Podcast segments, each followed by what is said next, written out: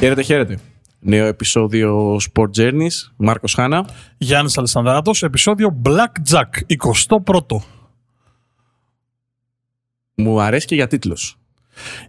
Το θέμα είναι ότι σε ένα άλλο podcast που άκουγα τις προάλλες έλεγε ότι τα podcast συνήθως κρατάνε κάτι σε 9 με 12 επεισόδια. Πάμε για double score. Οπότε κρατάμε γερά.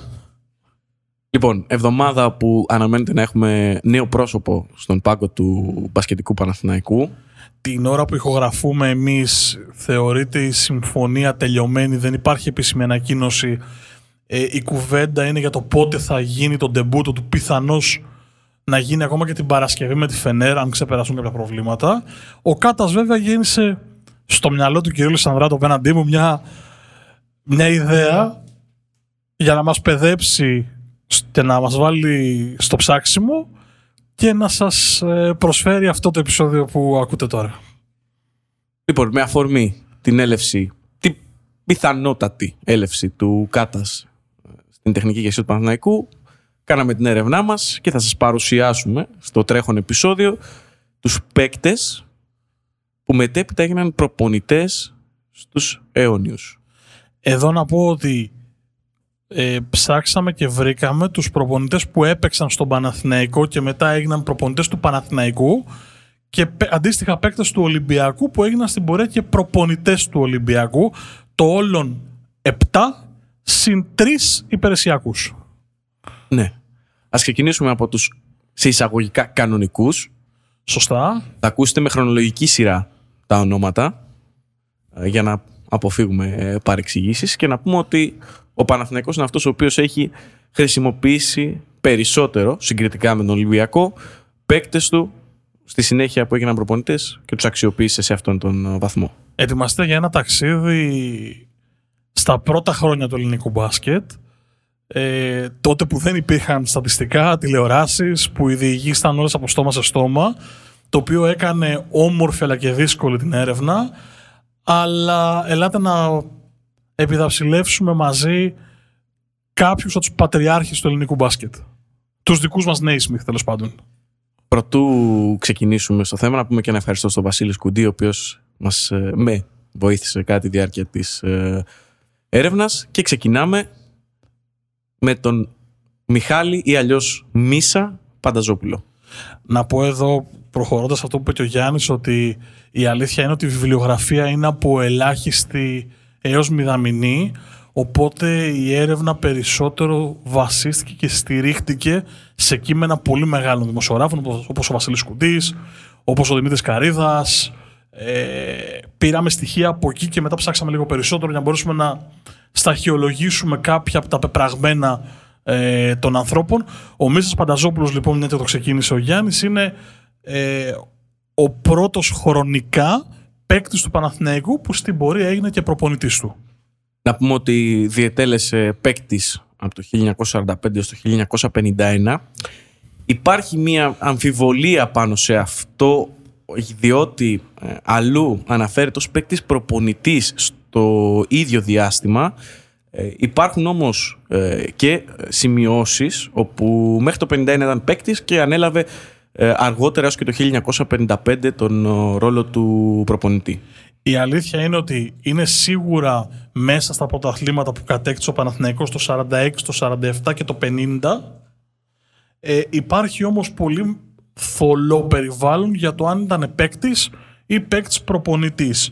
Ε, όπως και να έχει, είναι η πρώτη μορφή που έχουμε ε, ξεκάθαρη εικόνα του ότι διετέλεσε προπονητής και διετέλεσε και παίκτης. Και μάλιστα ήταν και από τις ηγετικές μορφές των Πρασίνων. Ακριβώς. Να πούμε ότι ξεκίνησε την σταδιοδρομία του σε πολλά αθλήματα, όπως και οι περισσότεροι εκείνης εποχής, στα μέσα της δεκαετίας του 30, ε, καθώς αγωνίστηκε ως ποδοσφαιριστής, αγωνίστηκε στο βόλεϊ, έπαιξε μπάσκετ, ήταν στο στίβο αρκετά καλός, μάλιστα με διακρίσεις σε πανελλήνια πρωταθλήματα. Ε, Ξεκίνησε το 1935 για πρώτη φορά την επίσημη ενασχόληση του με το μπάσκετ στον Πανελλήνιο και μάλιστα αποτέλεσε και μία από τις πολύ μεγάλες φιγούρες του αθηναϊκού μπάσκετ. Ναι. Και πόλος έλξης για τους φιλάθου του Πανελληνίου. Σκεφτείτε ότι μιλάμε για μια μορφή η οποία διέπρεψε με τον Παναθηναϊκό. Διετέλεσε προπονητής της εθνικής ομάδας ε, σε δύο περιόδους, 56-57 και 67-69 και βέβαια ήταν και αυτός που έβαλε τις βάσεις για να χτιστεί η πολύ μεγάλη ΑΕΚ του 1968 διότι διετέλεσε ο προπονητής της ΑΕΚ από το 63 ε, μέχρι το 67 κατακτώντας τέσσερα στερή πρωταθλήματα 63, 64, 65 και 66 αναδεικνύοντας μεταξύ άλλων παίκτες όπως ο Γιώργος Μόσχος, ο Γιώργος Αμερικάνος, ο Αντώνης Χριστέας, ο Γιώργος Τρότζος, ο Στέλιος Βασιλιάδης, ο Έσλα Ρετζάκης, παίκτες οι οποίοι ε, ήταν και στην ε, τεράστια επιτυχία του, του 1968. Επιγραμματικά κατέκτησε πέντε πρωταθλήματα ως παίκτης, το 39, το 40, το 46, το 47 και το 50 και ως προπονητής έχουμε το καρέ πρωταθλημάτων με την ΑΕΚ από το 63 μέχρι το 66, το πρωτάθλημα με τον Παναθηναϊκό το 51 και υπάρχει αυτή η διχογνωμία που αναφέραμε και πριν για τα πρωταθλήματα του 46, του 47 και του 50 όπου σε πηγές λογίζεται ως παίκτης προπονητής και σε κάποιες άλλες ως μόνο παίκτης. Ναι, για να το ολοκληρώσουμε αυτό, ε, την, ε, το διχασμό που υπάρχει και τη διαφορά στην πληροφόρηση, το πρωτάθλημα του 46 το χρεώνουν άλλοι ε, στον Μάικλ Στεριάδη, του 47 στον Χρήστο Σβολόπουλο και το 50 και 51 στον ε, Γιάννη Χατζηθεοδόρου. Αυτά είναι τα πρόσωπα τα οποία πιστώνονται ε, τα πρωταθλήματα εκείνης της περίοδου. Άλλοι τα πιστώνουν στον ε, Μίσα Πανταζόπουλο, ο οποίος μεταξύ άλλων το 1966 οδήγησε την ΑΕΚ στο Final Four του Κυπέλου Πρωταθλητριών.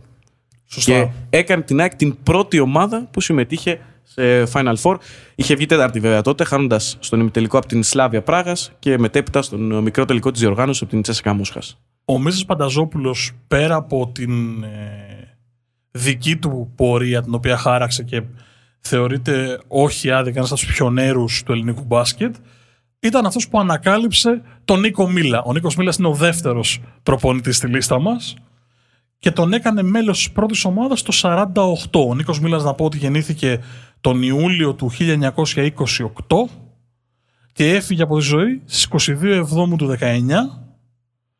Φυσικά μιλάμε για ένα παίκτη του Παναθηναϊκού.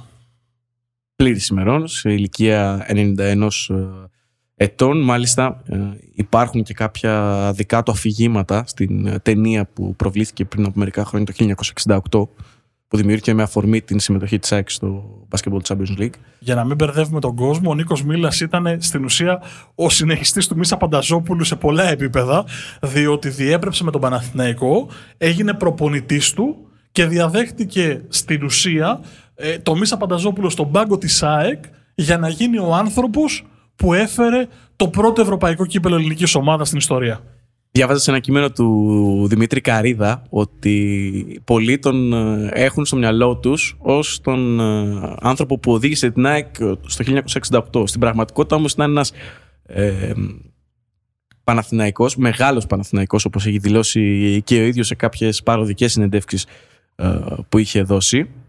Να πούμε ότι υπήρξε παίκτης Παναθηναϊκός από το 1988 έως το 1956 ε, ενώ διατέλεσε προπονητής των Πρασίνων τη σεζόν 60-61 από το 1963 στο 1965 το δεύτερο πέρασμά του ενώ η τελευταία του παρουσία στους Πρασίνους ήταν το 1975-76 ε, σε διαφορετικές ε, σεζόν Μάλιστα υπάρχει και μια πολύ όμορφη ιστορία το 1975 όπου το χειμώνα ήταν προπονητής της ΣΑΕΚ και εμφανίστηκε ως ενεργό μέλος του Παναθηναϊκού στη Γενική Συνέλευση για την ε, εκλογή νέας διοίκησης. Μάλιστα δημιουργήθηκε πάρα πολύ μεγάλη δυσαρέσκεια στον κόσμο της ΑΕΚ, εκείνο το, εκείνη η επιλογή του, με αποτέλεσμα σε συνδυασμό με την κακή πορεία της ομάδας εκείνη την ε, σεζόν να εξοργήσει τον κόσμο και να τον ε, οδηγήσει στην υποβολή της παρέτησής του. Το ωραίο είναι ότι μετά από την όλη αυτή διαδικασία ο πρόεδρος, τότε ο πρόεδρος Παναθηναϊκού ε, για να αντικαταστήσει το όνομα του Νίκου Μίλα τον πήρε στην ε, προπονητική έδωσε μάλλον το του έδωσε τα ενία της ομάδας καθώς εκείνη την περίοδο συνέπεσε με την φυγή του Ντουξάιρ. Το για, για να καταλάβουμε τι έστει Νίκος Μίλας για το ελληνικό μπάσκετ, ως παίκτης κατέκτησε τρία πρωταθλήματα Ελλάδας το 50, το 51 και το 54. Έκοψε τον μπάσκετ πριν κλείσει τα 30. Οι πηγές δεν είναι κάπου ανάμεσα στο 55 και το 56. Ω προπονητής κατέκτησε πρωτάθλημα με τον Παναθηναϊκό το 61, με την ΑΕΚ το 68 και το 70. Προφανώς το κύπελο κυπελούχων το 68 κόνταρα ε, στην, ε, στη Σλάβια Πράγας με ομάδα τώρα την ΑΕΚ όπως έχει το Αμερικάνο, τον Τρότζο, το Μόσχο, το Ζούπα, το Χριστέα. Τέλος πάντων. Και φυσικά και ο Μίλας και ο Πανταζόπουλος ήταν μέλη της Εθνικής Ελλάδας στο πρώτο μετάλλιο της Γαλανόλευκης το 49 στο Κάιρο μαζί με τον Γιάννης Σπανουδάκη ο οποίος είναι η γέφυρά μας για τον επόμενο ε, προπονητή των αιωνίων. Και τον Αλέκος Σπανουδάκη. Σωστά. Και οι τέσσερις προτεργάτες της δημιουργίας του ελληνικού μπάσκετ επί της ουσίας. Ο Γιάννης και ο Αλέκος Πανουδάκη είναι τα δύο αδέρφια που έχουν συνδέσει το όνομά τους με τον μπασκετικό Ολυμπιακό. Με τη δημιουργία και την εξέλιξη και την κατάκτηση των πρώτων πρωταθλημάτων του Ολυμπιακού. Για να καταλάβετε τι συζητάμε, υπάρχει μια ιστορία που λέει ότι ο Γιάννης και ο Αλέκος Πανουδάκη, τα δύο αδέρφια ε, που φοιτούσαν στην Ιωνίδιο σχολή, ε, έστρωναν το γήπεδο πάνω στο οποίο γίνονταν οι αγώνες μπάσκετ πριν αγωνιστούν. Ε, ο Γιάννης Πανουδάκης που μπαίνει στη λίστα μας γιατί έχει, αγωνιστεί με τον Ολυμπιακό και έχει διατελέσει και προπονητής του γεννήθηκε το 1931 και έφυγε από τη ζωή στις 10 Ιουνίου το 2010 πριν από σχεδόν μια δεκαετία ο αδερφός του Αλέκος πέθανε ε, στα γενέθλια του Ολυμπιακού ε, το Μάρτιο του 19 για το Γιάννης Πανουδάκη όπως και για όλους τους παίχτες που συζητούσαμε ε, μέχρι στιγμής. Το μπάσκετ ήρθε στην πορεία, δηλαδή έκανε, έκανε στίβο, έκανε ακόντιο, ε, έκανε διάφορα αθλήματα πριν καταλήξει στο μπάσκετ. Μετά την κατοχή, να θυμίσω εδώ ότι όλοι αυτοί οι άνθρωποι είναι γεννημένοι πριν το 40, άρα ως παιδιά έζησαν και τον πόλεμο και την κατοχή και αφού σώθηκαν από μια, από μια εκτέλεση, μαζική εκτέλεση χωριανών τους ε, τον Αύγουστο του 41, έφτασαν στην Αθήνα εκεί όπου τους βρήκε ο Πέτρος Δημητρόπουλος, το Γιάννη και τον Αλέκος Σπανουδάκη και τους έγραψε στο μπάσκετ του Ολυμπιακού. Αν δεν κάνω λάθος, ο Πέτρος Δημητρόπουλος πρέπει να είναι και ο πρώτος αθλητής ο οποίος αγωνίστηκε ε, και στους δύο αιώνιους. Σωστά, πολύ σωστά. Καταγεγραμμένα τουλάχιστον είναι ο πρώτος που αγωνίστηκε και με τη φάνελα των δύο. Ε, πραγματικά είναι αναζητώντας με τον Μάρκο τη βιβλιογραφία και πράγματα και κείμενα μεγάλων σε φήμη αλλά και ηλικιακά συναδέλφων είναι τόσο κρίμα που δεν υπάρχει πλούσιο υλικό από εκείνες τις γενιές που επί της θεμελίωσαν το, το μπάσκετ στην συνείδηση. Όχι πλούσιο υλικό. Ξέρεις και ξέρω ότι και το είδαμε και τώρα στην έρευνά μας ότι ακόμα και παίκτες της δεκαετίας του 80 και έχουμε συγκλονιστικά λίγα στοιχεία για τα πραγμένα τους. Μιλάω για στατιστικά, εντάξει, τους τίτλους τους βρίσκεις, αλλά ε, στατιστικά οι ιστορίες στην πραγματικότητα έχουν περάσει όλες από στόμα σε στόμα. Κανένα, με κανένα άλλο τρόπο δεν έχει συμβεί. Νομίζω ότι αν ο Γιάννης Πανουδάκης δεν είχε ε, αγωνιστεί στην ε, Ιταλία, θα είχαμε ακόμα λιγότερα πράγματα. Ναι. Ήταν και από τους πρώτους που έφυγε στο εξωτερικό για να αγωνιστεί. Σωστά, έπαιξε στην Πολώνια. Υπάρχει μια καταπληκτική ιστορία για τον Γιάννη Πανουδάκη ε, το διάστημα που έπαιζε μπάσκετ, τα αμερικανικά αεροπλανοφόρα αγκυροβολούσαν στον Πειραιά με αποτέλεσμα να στείνονται πάρα πολλοί αυτοσχέδιοι αγώνες μπάσκετ ε, πάνω στα αεροπλανοφόρα.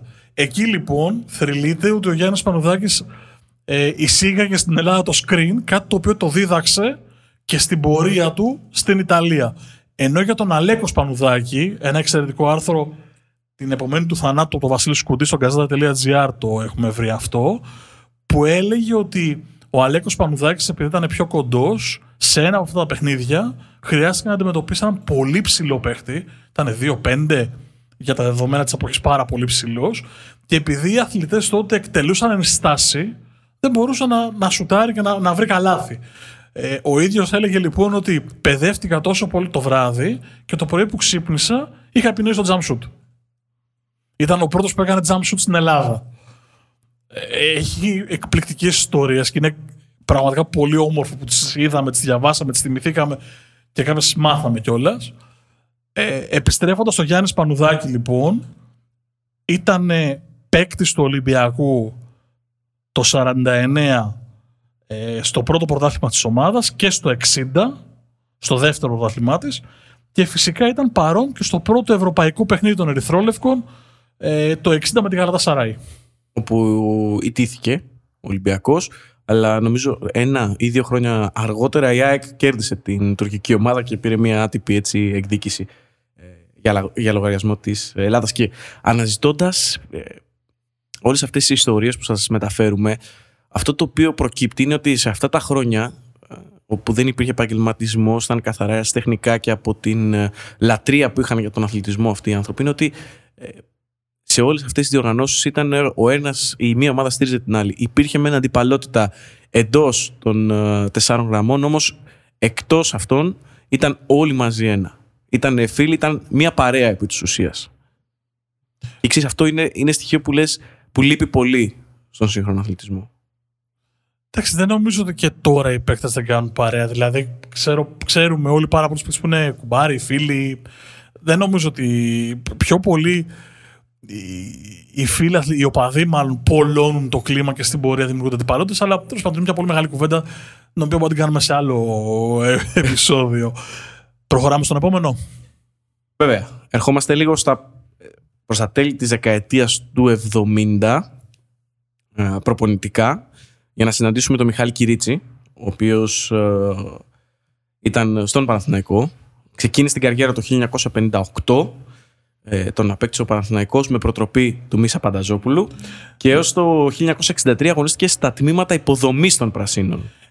Ο Μιχάλης Κυρίτσης έχει γεννηθεί το Σεπτέμβριο του 1945 από τη στιγμή που αποκτήθηκε τον Παναθηναϊκό το 1958. Στην ουσία ήταν 13 ετών, άρα έπαιζε στα τμήματα υποδομής Γι' αυτό και δεν αναφέρεται πουθενά στα πρωταθλήματα του 61 και του 62, καθώς ε, προωθήθηκε στην πρώτη ομάδα των ε, Πρασίνων ε, το 63 και μαζί τους κατέκτησε τέσσερα πρωταθλήματα ως παίκτης, το 67, το 69, το 71 και το 72. Ε, έφυγε για τις Ηνωμένες Πολιτείες στη συνέχεια για να εργαστεί ως προπονητής σε high school τότε και επανήλθε στην Ελλάδα το 1978 ε, για λογαριασμό του Παναθηνικού για να αναλάβει τα ενία της ε, πρώτης ομάδας. Όπως με ενημέρωσε ο Νότα Ζουζίνα, που πάντα μου δίνει ένα ωραίο σκονάκι όταν του λέω τα θέματα που έχουμε να αναλύσουμε, ο Μιχάλης Κυρίτης ήταν ένας από τους πρώτους που είχαν δίπλωμα ε, γυμναστή προπονητή. Δηλαδή είχε σπουδάσει το αντικείμενό του. Πατέρας του γνωστού Αλέξη Κυρίτσι. Σωστά. Η οικογένεια έχει μπασκετικό DNA. Να πούμε ότι η πρώτη, το, η πρώτη του θητεία στον Παναθηναϊκό ολοκληρώθηκε πολύ σύντομα, καθώς απέτυχε να κατακτήσει τον uh, τίτλο, για να ανοίξει ένας uh, νέος κύκλος ανάμεσα στις δύο πλευρές από το 1983 στο 1986, σαφώς πιο πετυχημένος. Uh, πήρε το πρωτάθλημα στο γνωστό μπαράζ της Κέρκυρας το 1984. Το είχαμε συζητήσει και κάποια επεισόδια πίσω με τον Βασίλης Σκουντή. Ε, ένα κύπελο το 1986 κοντά στον Ολυμπιακό στο στάδιο Ειρήνης και Φιλίας 88-78 ε, με ένα πραγματικό σοου του Στεργάκου και του, Ανδρί, του Ανδρίτσου. Το 1986 είχε ε, δύο ακόμα σύντομα περάσματα μάλλον μετά το 1986 με συγχωρείτε όπου ολοκληρώθηκε ο δεύτερος κύκλος πέρασε ακόμα δύο φορές το 1989 και το 1997 και στις δύο περιπτώσεις αντικατέστησε ξένους προπονητές. Την πρώτη το 89 τον Ντουξάιερ και το 96 τον Μπόζιταρ Μάλκοβιτς. Ενώ πρέπει να πούμε ότι και το 81-82 διετέλεσε και για λίγο προπονητή του Ολυμπιακού. Νομίζω ότι όλοι θυμούν την ιστορία με τον Μάλκοβιτς. Στις 12 Απριλίου του 1997 που ητάται στο Final Four που γίνεται στο ΑΚΑΠ των Απόλων Πατρών με 92-79 ε, έχοντας ε, πιστωθεί την, την σχεδόν διάλυση της ομάδας που είχε κατακτήσει το ευρωπαϊκό το ένα χρόνο αργότερα, ένα χρόνο νωρίτερα.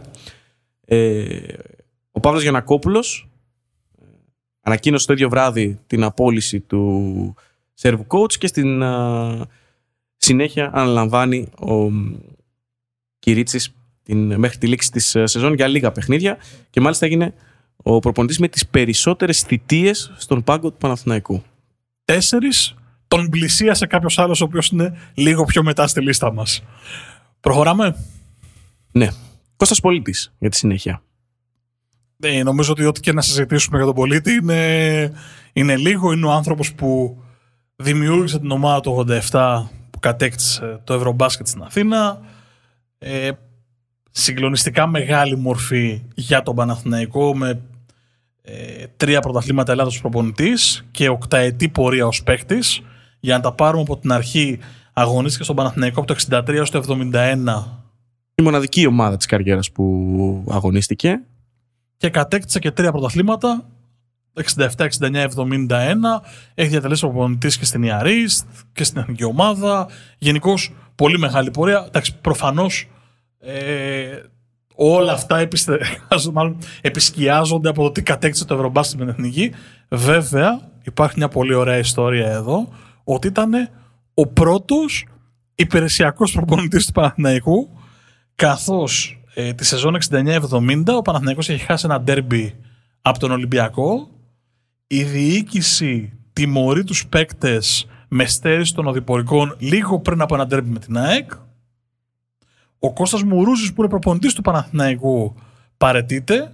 Η ομάδα δεν θα κατέβει να παίξει πλήρης με το ανδρικό της τμήμα θα κατέβει με το εφηβικό και προπονητή τον Κώστα Πολίτη που κάνει στην ουσία τον τεμπούτο του Είναι και ο πρώτος υπηρεσιακός στην ιστορία του Παναθηναϊκού κόντρα στην ΑΕΚ στο Καλιμάρμαρο ε, σε ένα παιχνίδι που ιτήθηκε με 87-42.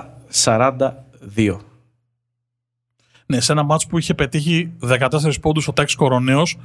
Για άλλη μια φορά μνημονεύω τον Δημήτρη Καρίδα, γιατί μας χάρισε αυτή την ιστορία σαν να το παλιότερα κείμενά του. Να πούμε ότι παραμένει μια από τις ε, μεγαλύτερες σε έκταση ήττες στο ελληνικό πρωτάθλημα για τον Παναθηναϊκό.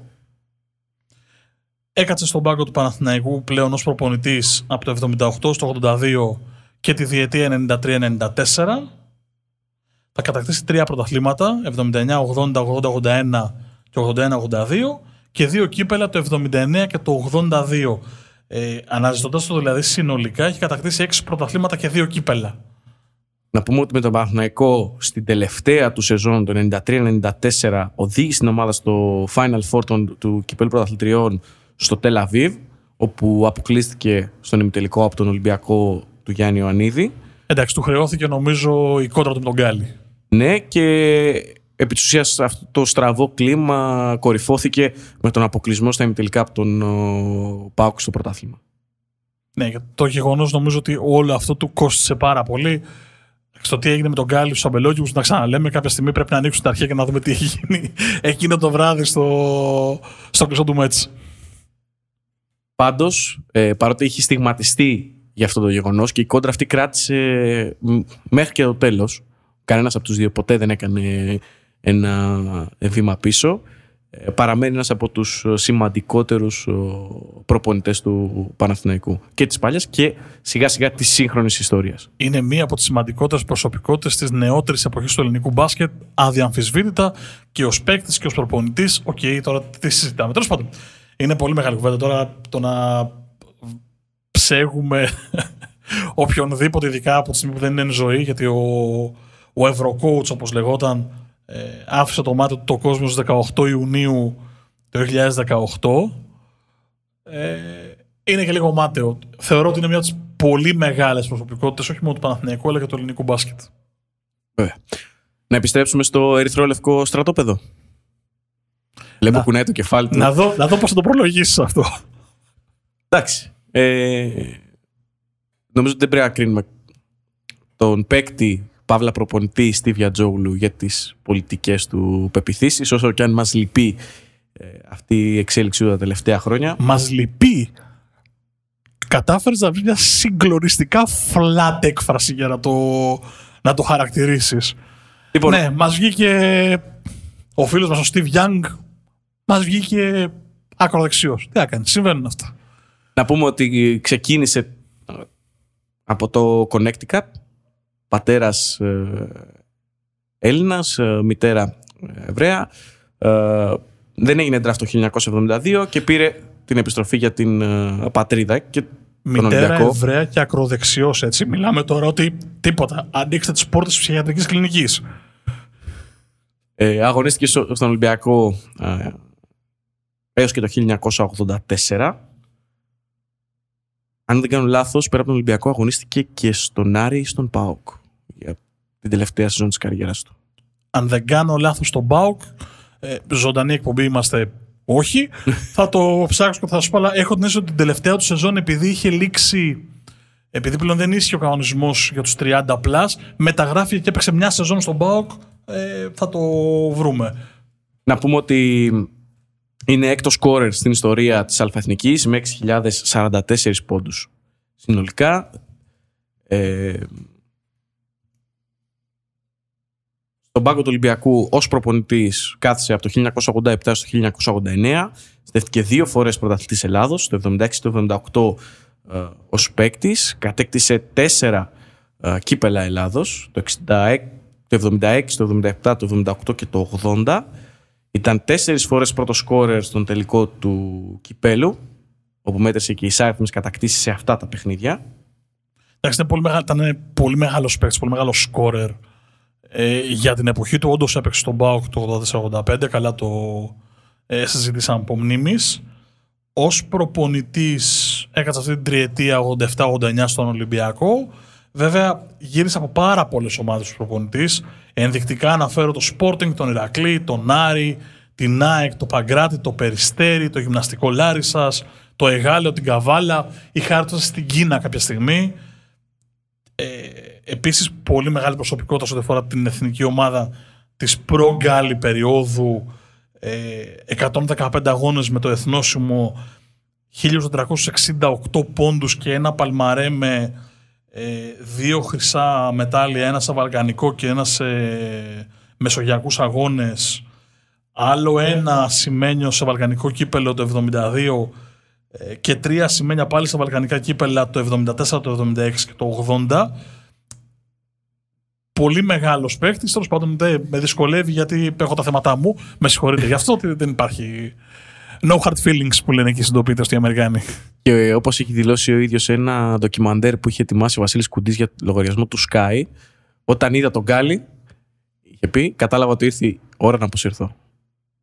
Ναι. Ένας από τους μεγαλύτερους σκόρερ του ελληνικού μπάσκετ μέχρι να εμφανιστεί ο ένας και μοναδικό. Ναι, δεν το συζητάμε τώρα. Έχει πετύχει 6.000 πόντους σε εποχή που δεν υπάρχει τρίποντο, σε εποχή που τα χρονόμετρα. Δεν είναι καμία επαφή. Δεν το, την πασχετική του αξία δεν μπορώ να αμφισβητήσω.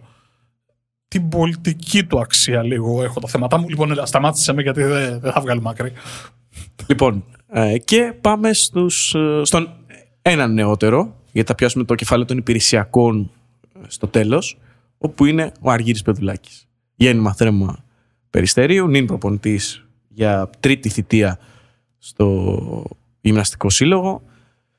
Να πούμε όταν ε, ξεκίνησε, γαλουχήθηκε μπασκετικά στο Περιστέρι, συμμαθητής του θείου μου, ο Αργύρης Πεδουλάκης, ε, παίκτης του Παναθηναϊκού από το 1986 έως το 1992, θα μπορούσαμε να πούμε στα πέτρινα χρόνια του Παναθηναϊκού, λίγο πριν την έλευση της οικογένειας Γιανακόπουλου και την δημιουργία της μετέπειτα αυτοκρατορίας.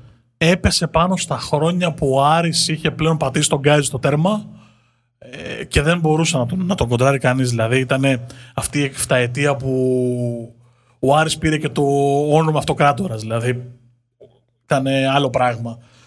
Ο Πεδουλιάκη ω παίκτης ήταν σκληρός, ήταν καλός αμυντικός. Μάλιστα μου έκανε τρομερή εντύπωση ότι σε ούκ λίγα βίντεο που έψαξα στο YouTube για να δω το, το αγωνιστικό του στυλ. Ε, στα μάτς με τον Άρη ήταν μονίμως βδέλα man to man πάνω στον Γκάλι. Αυτό λέει πολλά. Οι ιστορίες δεν ήταν πολύ σκληρός παίκτης, όχι τίποτα εκπληκτικό επιθετικά, αλλά ένα αμυντικό όπλο το οποίο νομίζω ότι αυτό, αυτό τον χαρακτηρίζει. Αμυντικό όπλο που όταν έφτανε η ώρα ήταν εκείνος που έπαιρνε τον Γκάλι. Τώρα, ε, ως προπονητής, κάθισε για πρώτη φορά στον πάγκο του Τριφυλιού το 2012, στην μετά ο Μπράντοβιτς εποχή του Παναθηναϊκού. Προφανώς το έργο ήταν πάρα πολύ δύσκολο. Έμεινε εκεί έως το Μάρτιο του 2014, όταν και λύθηκε η συνεργασία του. Ακολούθησε η Unix, Επέστρεψε το 2016 στον Παναθηναϊκό, αντικοθιστώντας τον Σάσα Τζόρτζεβιτς.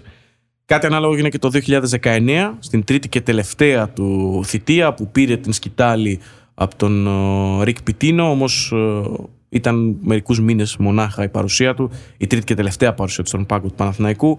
Το Νοέμβριο εκείνης της σεζόν, μετά τον αποκλεισμό από το κύπελο και τις μέτριες εμφανίσεις του ομάδα στην Ευρωλίγκα, απολύθηκε έχοντας ένα ρεκόρ 31 νικών και 26 τόν στην Ευρωλίγκα, 89 νίκες και 36 ήττες συνολικά στα παιχνίδια που διετέλεσε head coach του Παναθηναϊκού. Ενώ δεν κατέκτησε κανέναν τίτλο ως παίκτης, ως προπονητής, πήρε τα κύπελα του 13 του 14 και το πρωτάθλημα ε, του 2013. Και με τον Αργύρι Πεδουλάκη κλείσαμε τους 7 προπονητές που κάθισαν στον πάγκο είτε του Ολυμπιακού είτε του Παναθηναϊκού έχοντας αγωνιστεί με τη φανέλα τους σε ρόλο μόνιμου. Πριν περάσουμε στους υπηρεσιακούς, θέλω να πω για τον ε, Πεδουλάκη ότι είναι ένας εν μέρει αδικημένος στο μυαλό αρκετών προπονητής. Και όχι άδικα, διότι έφτιαξε μια εξαιρετική ομάδα στο Περιστέρι, στη συνέχεια έκανε τρομερή δουλειά στο Μακεδονικό, στον Πανελλήνιο, με ευρωπαϊκές παραστάσεις και επιτυχίες. Πέρασε από τον ε, Αγόρε Θύμνου, όπου έκανε αρκετά καλή δουλειά και εκεί και φυσικά και στην επιστροφή του στο Περιστέρι δημιούργησε μια εξαιρετική ομάδα. Θεωρώ ότι είναι από τους πολύ καλούς προπονητές αυτής της γενιάς. Είναι ένας που έκανε πολύ καλά πράγματα με τις μικρομεσαίες και δεν πέτυχε με τον Παναθηναίκο ούτε με την Ούνιξ στην πραγματικότητα. Δηλαδή και το πέρασμά του από τη Ρωσία, από το Καζάν, θετικό δεν ήταν. Ε, ομολογώ ότι οι ομάδες που φτιάχνει μπορεί να μην θέλουν στο μάτι, είναι όμως ομάδες που έχουν αρχές. Και αυτό είναι πάντα πολύ πολύ σημαντικό. Πάμε στους υπηρεσιακού. Ναι.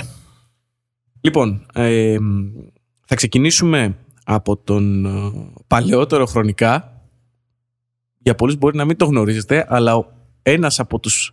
Ο, μάλλον ο δεύτερος υπηρεσιακό προπονητής του Παναθηναϊκού ήταν ο Γιώργος Βασιλακόπουλος. Ναι, έκατσε για ένα μάτς βέβαια, είναι η αλήθεια, αλλά λογίζεται ως ε, υπηρεσιακός.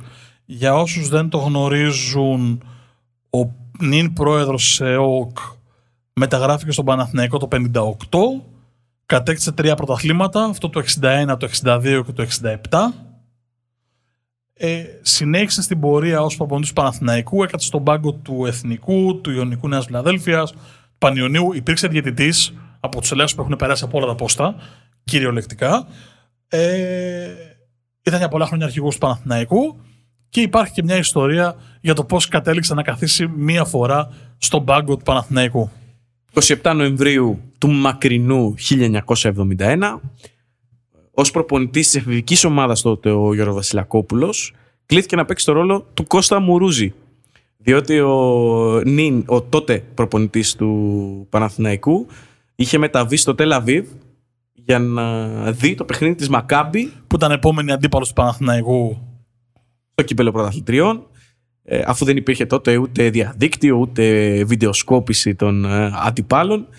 Ε, να πούμε ότι ο Γιώργος Βασιλακόπουλος πήρε την νίκη σε εκείνο το παιχνίδι κόντρα στον ΒΑΟ με 107-92 με κορυφαίο τον Γιώργο Κολοκυθά που σημείωσε 27 πόντους και τον Χρήστο Ιορδανίδη ο οποίος συμπλήρωσε 25. Ίσως είναι και ο πιο γρήγορος υπηρεσιακός στην ιστορία του Παναθηναϊκού. Μαζί με τον ε, πολίτη. Σωστά. Οι έτεροι δύο υπηρεσιακοί είναι δύο πολύ μεγάλες μορφές. Ένας του Ολυμπιακού και ένας του Παναθηναϊκού. Ε, δύο παίκτες που στην ουσία έγραψαν με ανεξίτηλη μελάνη πάνω σε, σε τρόπεα, σε διακρίσεις και σε πολύ μεγάλες στιγμές των δύο αιωνίων στα νεότερα χρόνια τους. Φυσικά μιλάμε για τον Μίλαν Τόμιτς από την πλευρά του Ολυμπιακού και τον Φραγκίσκο Αλβέρτη από την πλευρά του Παναθηναϊκού. Ε, νομίζω ότι θέλουμε εκπομπές ολόκληρες για να συζητήσουμε τι εστί Τόμιτ για τον Ολυμπιακό και φυσικά τι εστί Αλβέρτη για τον Παναθηναϊκό. Στην πραγματικότητα είναι ε, η ζωντανή του ιστορία από το 92 μέχρι και σήμερα. Και φυσικά είναι σύμβολα των ομάδων τους, αλλά και ε, λάβαρα για τον κόσμο. Είναι το σήμα κατά τεθέν των, των ομάδων. Για να καταλάβετε περίπου τι εννοούμε, ο Τόμιτς έχει πέντε πρωταθλήματα και τρία κύπελα ως παίκτης, μια Ευρωλίγκα το 97 και έπαιξε και στα Final Four το 94, το 95, το 97 και το 99. Για να καταλάβετε τι, τι εστί Τόμιτς στην πορεία λοιπόν, ως βοηθός προπονητή, γιατί έκατσε ο Περσιακός στα ενδιάμεσα διαστήματα της φυγής του Μπαρτζόκα, ε, της πρώτης φυγής του Γιώργου Μπαρτζόκα το 2014 ε, και κάποια στιγμή το, το 15 όχι ήταν πριν, πριν τον Μπλατ. Το 18 πριν, το, πριν τον Μπλατ. Ε, ήταν βοηθός όλο αυτό το διάστημα από το 8 μέχρι το 18 και ήταν παρόν και στη δεύτερη κατάκτηση της Ευρωλίγας του Ολυμπιακού το 12 και στην τρίτη κατάκτηση του Ολυμπιακού το 13 και στα Final Four του 10, του 9, του 15 και του 17. Στην πραγματικότητα, ό,τι Final Four έχει πάει ο Ολυμπιακός, ε, κάπου εκεί θα βρείτε τις φωτογραφίες του Μιλαντόμπιτ. Ε, είναι ο, ο παίκτης ο οποίος έχει ζήσει από μέσα ε, την ε, αρχή της ακμής του Ολυμπιακού, την απόλυτη παρακμή και ξανά την άνθηση με την έλευση των αδελφών Αγγελόπουλων και τα μετέπειτα όσα έχουν ακολουθήσει μέχρι και σήμερα. Έτσι. Παρομοίως και ο Φραγκίσκος Αλβέρτης, μιλάμε για το απόλυτο το τέμ του μπασκετικού Παναθηναϊκού. Ένας άνθρωπος που ναι, ήταν παίκτης του Παναθηναϊκού από το 1990 μέχρι το 2009, 19 συναπτά έτη στο υψηλότερο επίπεδο. Στην πορεία ε, έκατσε και στον πάγκο τους υπηρεσιακός, κατακτώντα το πρωτάθλημα μάλιστα του 2014. Και μετά ως, team manager της ομάδας πήρε τρία πρωταθλήματα το 10, το 11 και το 13, τρία κύπελα το 12, το 13, το 14 και την Ευρωλίγκα του 11 Εντάξει, το να αρχίσουμε να απαριθμούμε τις ατομικές και ομαδικές διακρίσεις του Αλβέρτιο παίκτη θέλουμε μια εκπομπή ακόμα. Ε, πλέον είναι από διοικητικό πόστο, ξανά, μαζί με τον Δημήτρη Διαμαντίδη. Ε, το είπα νωρίτερα, είναι ένα από τα λάβαρα του, του Παναθηναϊκού. Στο γρήγορο 11 πρωταθλήματα, 8 κύπελα, 5 Ευρωλίγκες. Ε, το περνάω πολύ γρήγορα, δεν, όχι δεν το αξίζει. Μιλάμε τώρα ότι ε, τα πιο πολλά λάβαρα που έχει ο Παναθηναϊκός στο ΆΚΑ έχουν και αυτά τη δικιά του φωτογραφία. Ναι, και τα περισσότερα από αυτά τα τρόπια έχουν υψωθεί στον ε, αέρα είτε των ευρωπαϊκών πόλεων είτε του, της Αθήνας από τα δικά του χέρια. Σωστό. Εγώ θα βάλω κι άλλον έναν στην εξίσωση, όπου είναι ο Σωτήρης Μανολόπουλος, ο Έλληνας ε, τεχνικός έχει αγωνιστεί στα τμήματα υποδομής μέχρι και τους εφήβους του Παναθηναϊκού. Δεν έπαιξε αντρικό γι' αυτό και δεν μπαίνει στη λίστα. Ε, απλά επειδή το όνομά του υπήρξε στην ε, λίστα των ε, υποψήφιων αντικαταστατών του Γιώργου Βόβορα, τον αναφέρω, ε, στάθηκε στο πλευρό τόσο του Αργύρι Πεδουλάκη όσο και του Ντούσκο Ιβάνοβιτς ως πρώτος βοηθός. Ενώ μετά τη φυγή του δεύτερου υπήρξε και υπηρεσιακός. Ε, Παναθηναϊκός, όπως έχει δηλώσει ο γεννήθηκε ε, πολύ κοντά στον τάφο του Ινδού. Εκεί παρακολούθησε τα πρώτα παιχνίδια μπάσκετ. Εκεί έμαθε ε, να παίζει μπάσκετ. Ε, δεν αγωνίστηκε βέβαια, όπως είπε και λίγο νωρίτερα ο Μάρκος, στην πρώτη ομάδα. Για να το κλείσουμε, υπάρχουν και δύο προπονητές συγκλονιστικά μεγάλες μορφές του ελληνικού μπάσκετ που αγωνίστηκαν με τον Παναθηναϊκό αλλά κοουτσάρχαν τον Ολυμπιακό. Ο ένας είναι ο Φέδων Μαθαίου οποίο κατέκτησε τρία πρωταθλήματα το 50, το 50 και το 54 με τον Παναθηναϊκό και ως προπονητής πήρε το πρωτάθλημα Ελλάδα το 76 με τον Ολυμπιακό και μαζί άλλα δύο κύπελα. Και φυσικά ο Παναγιώτης Γιαννάκης που ήταν στην ομάδα του Παναθηναϊκού από το 94 στο 96 σηκώνοντα την πρώτη Ευρωλίγκα ελληνικής ομάδας στην ιστορία και μετά για μια τριετία από το 8 στο 10 ε, ήταν προπονητής στον Ολυμπιακό με δύο Final Four, το 9 όπου ιτήθηκε από τον Παναθηναϊκό στον ημιτελικό και το 10 όπου ιτήθηκε στον τελικό του Μπαρτσελώνα. Αυτή ήταν η ιστορία των παικτών που στη συνέχεια έγιναν ε, προπονητές είτε στον Ολυμπιακό είτε στον ε, Παναθηναϊκό οι οποίοι είχαν αγωνιστεί σε έναν σύλλογο γιατί αν δούμε παίκτες οι οποίοι είχαν αγωνιστεί μπορούμε να, να βρούμε και άλλα, και άλλα πρόσωπα έστω και παροδικά ε, ήταν μια πολύ ωραία διαδικασία αυτή η έρευνα η οποία μας έμαθε αρκετά πράγματα. Ελπίζω να το χαρήκατε όσο και εμείς, να το απολαύσατε όσο και εμείς και να ταξιδέψατε μαζί μας από τα σπρώμαυρα και από τα χώματα του ελληνικού μπάσκετ στα μεγάλα φόδα κλειστά γήπεδα και τις Ευρωλίγκες. Ε, φτάνοντας στο, στο τέλος αυτού του επεισοδίου, ε, θα ήθελα να πούμε ότι θα, θα βρείτε και αυτό το επεισόδιο όπως και όλα τα υπόλοιπα της πρώτης σεζόν στο www.sportspavlagernis.gr Εκεί ε, μπορείτε να βρείτε και την ενότητα ε, για να επικοινωνήσετε μαζί μας μέσω mail και θα ευχαριστήσουμε όλους τους φίλους. Τα έχουμε διαβάσει όλα τα mail τα οποία μας έχετε στείλει.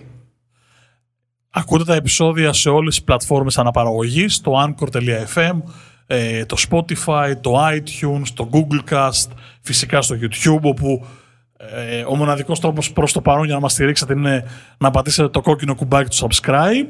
Μας βρίσκεται σε όλα τα μέσα κοινωνικής δικτύωσης, στο Facebook, στο Twitter, στο Instagram, για να μαθαίνετε ε, πότε ανεβαίνουν τα κείμενα, αλλά και τα επεισόδια.